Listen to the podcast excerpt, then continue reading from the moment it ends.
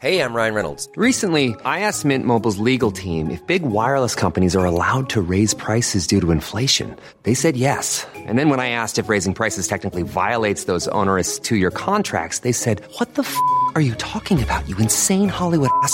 So to recap, we're cutting the price of Mint Unlimited from $30 a month to just $15 a month. Give it a try at mintmobile.com slash switch. $45 upfront for three months plus taxes and fees. Promo rate for new customers for limited time. Unlimited more than 40 gigabytes per month. Slows. Full terms at mintmobile.com. Que pecados podem me impedir de estar em comunhão à mesa do Senhor? Primeira parte. Comentário de Mari Persona. Aquele livro do, do Bruce Anstey, ele trata de três diferentes males que nós devemos nos apartar, que existem na cristandade, né? Ele fala do mais óbvio, que é o mal moral. O mal moral nós temos em Corinto, em 1 Coríntios. Vamos começar por esse, depois a gente chega lá no mal eclesiástico. Uh, 1 Coríntios, capítulo 5, versículo 1. Geralmente se ouve que há entre vós fornicação, e fornicação tal que nem ainda entre os gentios se nomeia, como é haver quem abuse da mulher de seu pai. Estai ensoberbecidos, e nem ao menos vos entristecestes, por não ter sido dentre vós tirado quem cometeu tal ação. Eu, na verdade, ainda que ausente no corpo, mas presente no espírito, já determinei, como se estivesse presente, que o que tal ato praticou em nome de nosso Senhor Jesus Cristo, juntos vós e o meu espírito, pelo poder de nosso Senhor Jesus Cristo, seja entregue a Satanás para a destruição da carne, para que o espírito seja salvo no dia do Senhor. Não é boa a vossa jactância, não sabeis que um pouco de fermento faz levedar toda a massa? Então aqui é o mal, o mal moral. O mal moral ele é apresentado em muitas formas. Até, até no versículo 10, uh, o apóstolo dá alguns exemplos de mal moral. Não é? Ele fala de não se associar com os que se prostituem, mas falando aqui dos incrédulos. Isso não, não, aliás, ele falou dos crentes, né? Mas daí vai falar dos incrédulos. Isso não quer dizer absolutamente com os devassos deste mundo, ou com os avarentos, com roubadores, com idólatras, porque então seria necessário sair do mundo. Mas agora vos escrevi que não vos associeis com aquele que, dizendo-se irmão, for devasso, for avarento, for idólatra, ou maldizente, ou beberrão, ou roubador, com o tal ainda nem ainda comais. Então existe uma responsabilidade na Assembleia de colocar para fora o mal moral, que ele chama de fermento. No versículo 6, não sabeis que um pouco de fermento faz levedar toda a massa? Por quê? Porque o fermento contamina. Se você fizer um pão e, e guardar aquela massa uh, perto de uma massa que está sem fermento, os, os esporos do, do, fermento, né? Porque o fermento é uma, são bactérias, né? E elas são ativas. Quando elas entram em contato com açúcar e com umidade, com água, elas são ativas. Elas se multiplicam e elas soltam esporos no ar também. Elas, elas fermentam coisas que estão perto. O, outro dia a empregada fez, eu não lembro o que, que ela fez. Eu acho que um suco acho que foi um suco. Ele bateu no liquidificador, né? um, um suco, uma vitamina. No dia seguinte estava fermentado. Aí eu estranhei, na geladeira, tudo, né? Aí que eu lembrei que ela tinha feito antes no liquidificador, ela tinha batido um bolo. E o bolo tinha fermento. Bolo não, pão, massa de pão. Pão de liquidificador. E o pão tinha fermento biológico, não fermento químico, fermento biológico que é o fermento vivo aquele pozinho seco que você compra, aquilo, é, aquilo é bichinho vivo. Eles estão secos ali na hora, mas bota água, põe açúcar, aquece um pouquinho, pronto. Os bichinhos ficam todos em festa. Então o fermento ele faz isso, o fermento ele contamina, ele, ele fermenta tudo que está por perto. Uh, então esse é o mal moral. Mal moral você tem vários exemplos na Bíblia, né? Você tem uma outra passagem que fala no capítulo é, 1 Coríntios 6, no versículo 9, ele diz assim: Não sabeis que os injustos não hão de herdar o reino de Deus? Nem, não erreis, nem os devassos, nem os idólatras, nem os adúlteros, nem os efeminados, nem os sodomitas, nem os ladrões, nem os avarentos, nem os bêbados, nem os maldizentes, nem os roubadores herdarão o reino de Deus. E é o que alguns têm sido. Outra versão fala, alguns fostes, né? Mas haveis sido lavados, mas haveis sido santificados, mas haveis sido justificados em nome do Senhor Jesus e pelo Espírito de nosso Deus. Então, isso aqui tudo, e não é uma lista, nunca é uma lista completa, né? O, o pecado moral, ele não é, não é uma lista completa, esses, essas coisas que falo aqui. Porque daí você vai em outra carta, tem lá mais um ou dois que não estão aqui nessa lista. Então não é uma lista completa. Realmente tem muitas coisas que são um mal moral. E existe também a aparência de mal, né, que pode se transformar num mal moral. Uh, alguém, alguém me escreveu esses dias perguntando: posso levar minha esposa no motel?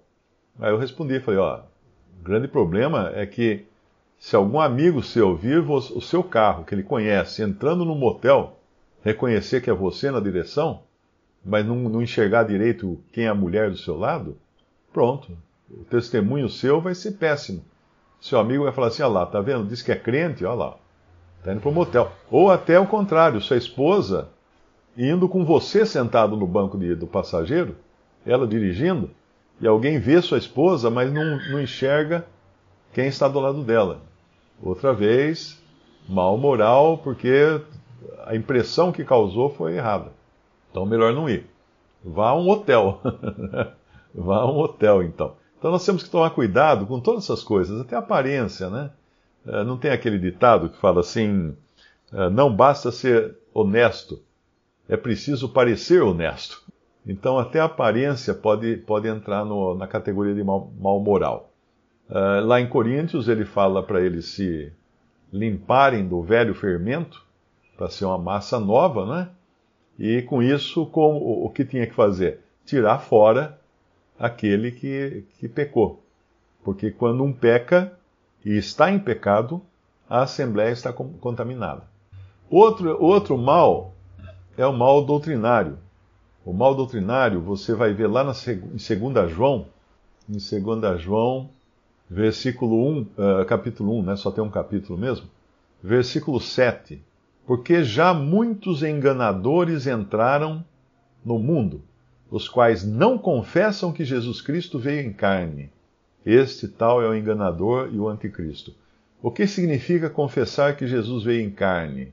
Uh, isso aqui é mais do que dizer que ele veio. Porque a pessoa fala assim, não, eu realmente Jesus veio, né? veio ao mundo, alguma coisa assim.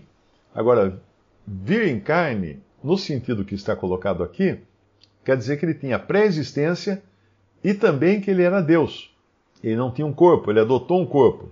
Ele recebeu um corpo humano.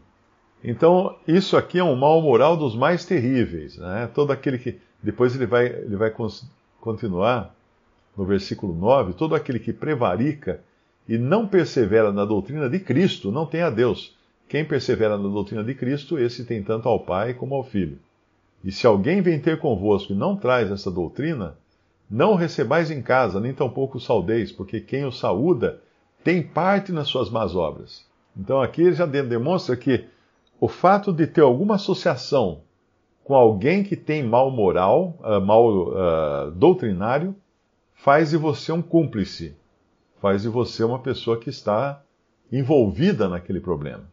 A gente sabe que quando acontece um crime, como esse do rapaz que foi espantado, espancado, né, na porta da loja por dois vigias, agora o Ministério Público vai começar a, a trabalhar as acusações, né? Esses dois homens certamente já estão enquadrados por homicídio, homicídio culposo, qualificado, né? não, é, não é homicídio doloso. Doloso é quando a pessoa passa correndo na frente do seu carro, você não tem nem como frear, mas você não tinha intenção de matar. Mas desse aí eles estavam com a intenção de matar, porque não é possível, né? Então, uh, esses já estão enquadrados como homicidas, vão, vão a julgamento, já deve estar passando um apuro na cadeia agora, porque um deles é policial, inclusive, né? E a pior coisa é você ser policial e ser preso. Porque se, se o delegado não, não, não, separar você dos outros presos, já era, né? Então, é, esses já, estão envolvidos já na questão. Agora, tinha observadores também, tinham pessoas que cercaram o lugar, filmaram, né? Mas não fizeram nada. esses vão ser chamados para serem, uh, para serem investigados também. Por que, que não fez nada?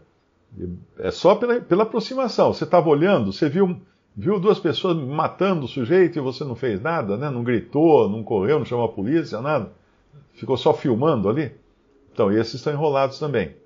A gente, não, quando vê esses vídeos assim, a gente não imagina que o cara que fez o vídeo vai ser arrolado também na confusão, no inquérito também. Vai dar muita dor de cabeça para ele também. Então, todo contato com o mal, seja ele o mal moral ou o mal doutrinal, ele contamina, ele traz consequências, uh, e o importante é ficar longe disso.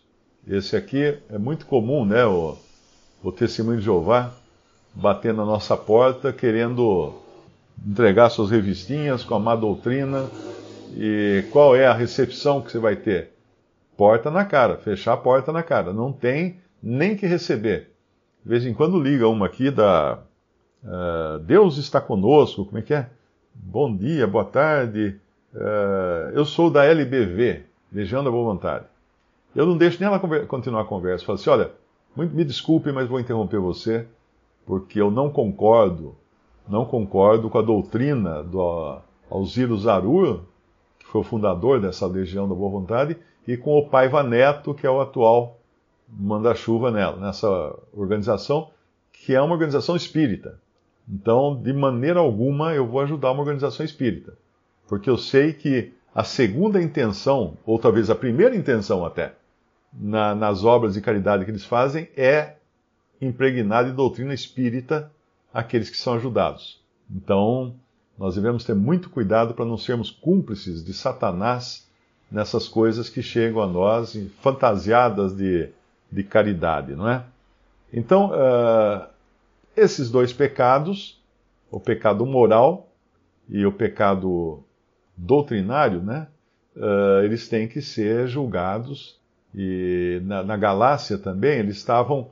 Eh, veja o que aconteceu lá com a má doutrina. Né? Eles estavam indo bem, Paulo fala até no Gálatas, Gálatas 5, Gálatas 5, versículo. Eh, eram, eram judaizantes que estavam se intrometendo na Galácia e dizendo que eles não podiam ser salvos a menos que eles se circuncidassem. Aí Paulo fala assim no versículo 7: Corris bem, quem vos impediu para que não obedeçais à verdade? essa persuasão não vem daquele que vos chamou, ou seja, não vem de Cristo. Vem de quem então? Vem do diabo, claro. Um pouco de fermento leveda toda a massa. Percebe? Então, aqui também uh, o pecado doutrinal, a semelhança do, pe do pecado moral, ele leveda, ele contamina. Ele passa de uma pessoa para outra. E a gente deve então estar sempre atentos a isso, né? Uh, nós temos nós temos basicamente diferentes tipos de pecado que acometeram as, as igrejas na época já do, do Novo Testamento. Você tem uh, ali nas cartas de nas sete cartas de Apocalipse, você tem Éfeso é, é, é acusada de apatia, de, de desânimo, de ter deixado o primeiro amor. Não que seja um pecado evidente, claro, mas era um pecado, porque eles estavam tinham abandonado o primeiro amor. Você tem Pérgamo que estava se associando com o mundo. Ele fala lá que, que Pérgamo tinha passado a habitar no lugar onde está o príncipe do mundo, que é onde está o trono do príncipe do mundo, que é Satanás. E já tinha ali pessoas que, que, que eram simpatizantes né, do, do mesmo espírito de Balaão, que buscava ganhar, lucrar com as coisas de Deus, fazendo tropeçar o povo de Deus. Balaão fez isso, em troca de, de dinheiro. Em Pérgamo também estava entrando o clericalismo, que era a doutrina dos nicolaítas, ou seja, ter um clero, ter um, ter um grupo de homens mais acima do, dos leigos. Né? Depois você tinha Tiatira, que representa até o sistema católico romano, ali tinha uma mulher, né? Eles falam a mulher ensina, mas é simbólico esse a mulher ensina, porque na realidade a igreja, a, a igreja católica tem essa doutrina que ele segue os ensinamentos da igreja, e a igreja é feminina. E a Bíblia, nós não seguimos ensinamentos da igreja. A igreja não segue ensinamentos da igreja. A igreja aprende, né? aprende da palavra de Deus, que é trazida pelos dons. E então ali também tinha pecado. Depois você vai em Sardes, também é acusada de pecado. Filadélfia não é acusada de nenhum pecado, mas Laodiceia então está no pior estado. Então todos esses são pecados de diferentes formas, né? Uh, de má doutrina ou de, de ou de imoralidade, né? Que podia podia entrar na uh, na lista de, de, de, pecados aí. Mas vamos ao último, que era a razão da, da pergunta, né? Quando fizeram a pergunta, era para explicar o que é o mal eclesiástico. O mal eclesiástico. Bem, eu acho que esse é o mal que já estava entrando lá na, naquela. na igreja de. lá em Apocalipse, na igreja de, de Pérgamo. Ali já era um mal eclesiástico, porque ali já, já se criava um clero, uma classe de homens superiores. E o interessante é que esse clero ele foi como que criado uh, até por uma necessidade porque naquela época havia muita perseguição, as autoridades prendiam, matavam os cristãos, tudo. E sempre que havia alguma coisa, algum problema com os cristãos, não que os cristãos causassem problemas, mas o, o, o imperador mandava prender, né? mandava torturar e tudo mais. E às vezes os cristãos queriam negociar com o imperador, com as autoridades, né? Queriam. Então eles, o imperador ou as autoridades mais locais, governamentais, Pediam então que comparecesse ao palácio, lá, às autoridades, a presença das autoridades, quem era o responsável por aquele grupo de cristãos. Então, os irmãos de uma, da assembleia lá da cidade, o que, que eles faziam? Bom, existiam os anciãos, que eram também chamados de bispos ou, ou presbíteros. Então, eles pegavam um que fosse o mais velho, mais, com mais capacidade de negociação e tudo mais, e mandavam ele. E ele ia ser recebido no palácio para negociar com o governador ou com o imperador. E quando ele voltava para a sua assembleia, ele já voltava com status de superioridade em relação aos seus irmãos. Então foi naturalmente assim que, da existência de bispos locais, bispos são da Assembleia Local, que eram designados pelos apóstolos ou pelos seus, como, os seus uh, os seus delegados, né, como era Tito, por exemplo, que Paulo delegou a Tito essa tarefa. Uh, havia então, de, desse, desse estado de coisas, onde havia mais de um, dois, três, quatro, cinco presbíteros ou anciãos em cada assembleia, começou a haver um, que era o mais importante. E isso hoje você já encontra no próprio catolicismo romano, que não é mais nem o bispo daquela cidade, é o bispo de uma região agora, né? Ele ampliou até o seu, o seu bispado.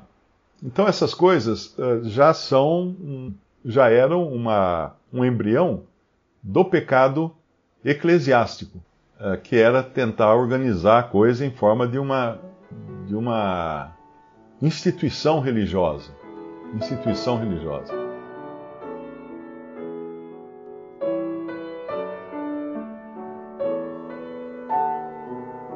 Visite respondi.com.br. Visite também 3minutos.net.